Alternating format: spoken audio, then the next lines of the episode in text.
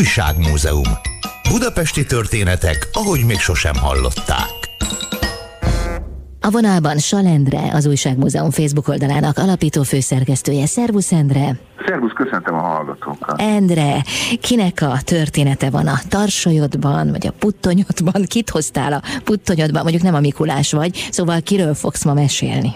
Ugye általában olyanokról szoktam beszélni, mert van lehetőségek köszönhetően a rádiónak, akik magyar, itt Magyarországon születtek, és kiskorban elmentek külföldre, és ott lettek híresek.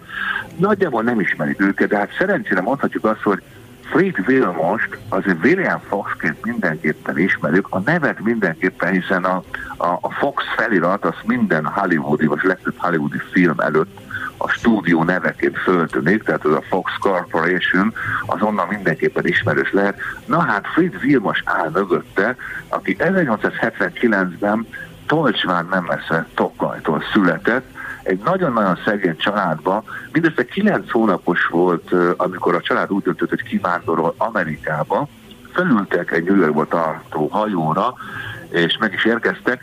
Összesen 13 testvére született a, a kis Vilmosnak, azok közül viszont csak hatan maradtak életben.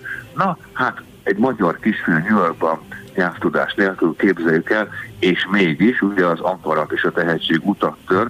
Kezdetben 8 évesen egy mosodában dolgozott inasként, majd később összeszedett annyi pénzt, hogy tudjon vinni egy egészen picike kis mozit, 25 éves korára érte ezt el, és a sikere lett, hogy egymás után a kis mozi, tehát a kis Fox Film színházakat, és hát kitalálta, hogy az egész Amerikában minden nagyobb városban szeretne egy ilyen Fox Film színházat, és meg is csinálta.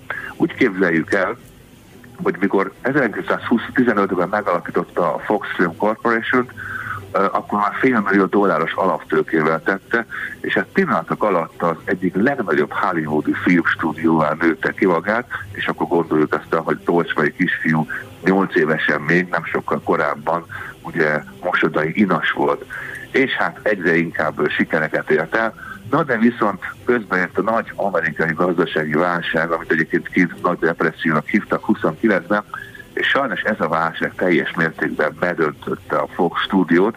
Hát annyi történt, hogy pont a válság előtt folyamodott kölcsönért, hogy még inkább nagyobban nőhessen, és hát testvére a válság hatására az ő filmstúdióinak részvényei is 90%-ot zuhantak, tehát egy teljes kétségbeesésben került, és hát ekkor volt az, hogy a versenytársak összefogtak, tehát annyira erősek voltak, hogy végül is megvették az ő film stúdióját, és mondhatjuk azt, hogy a tiszteleti jele az, hogy megtartották a Fox nevet, és ez ma is látható, tehát a William Fox bemutatja, felirat az ma is látható, amúgy 500 ezer dollárra még alkalmazták is utána, tehát ugye ez gyógyír sem volt a sebekre, hiszen összeomlott a William Fox birodalom, és ő pedig szépen folyamatosan elszegényedett. Ráadásul még pont amikor volt ez a bizonyos fekete csütörtök Amerikában, akkor Fred Vilmos még karambolozott és az autójával,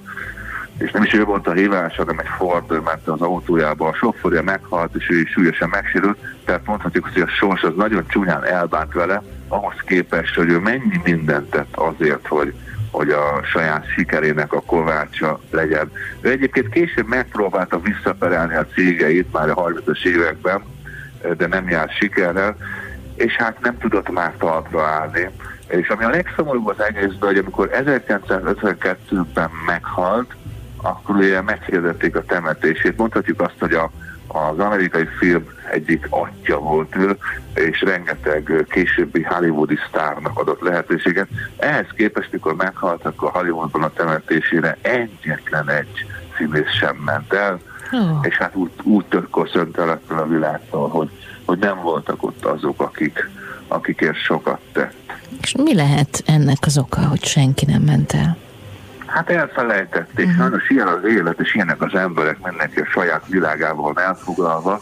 Tehát ami fontos, és úgy tudom például Tolcsván, pár évvel ezelőtt szóba került az, hogy mindenképpen a szülő házából, amit be tudtak azonosítani, egy Fritz Vilmos emlékházat fognak építeni. Remélem meg is valósul, bár erre nem olvastam még, de szerintem tartozom neki annyival, hogy itthon is próbáljuk egy kicsit az emlékét élénken tartani, mert megérdemel tényleg a hollywoodi filmgyártásnak az egyik apostola volt ő, ehhez képest nem nagyon ismerjük.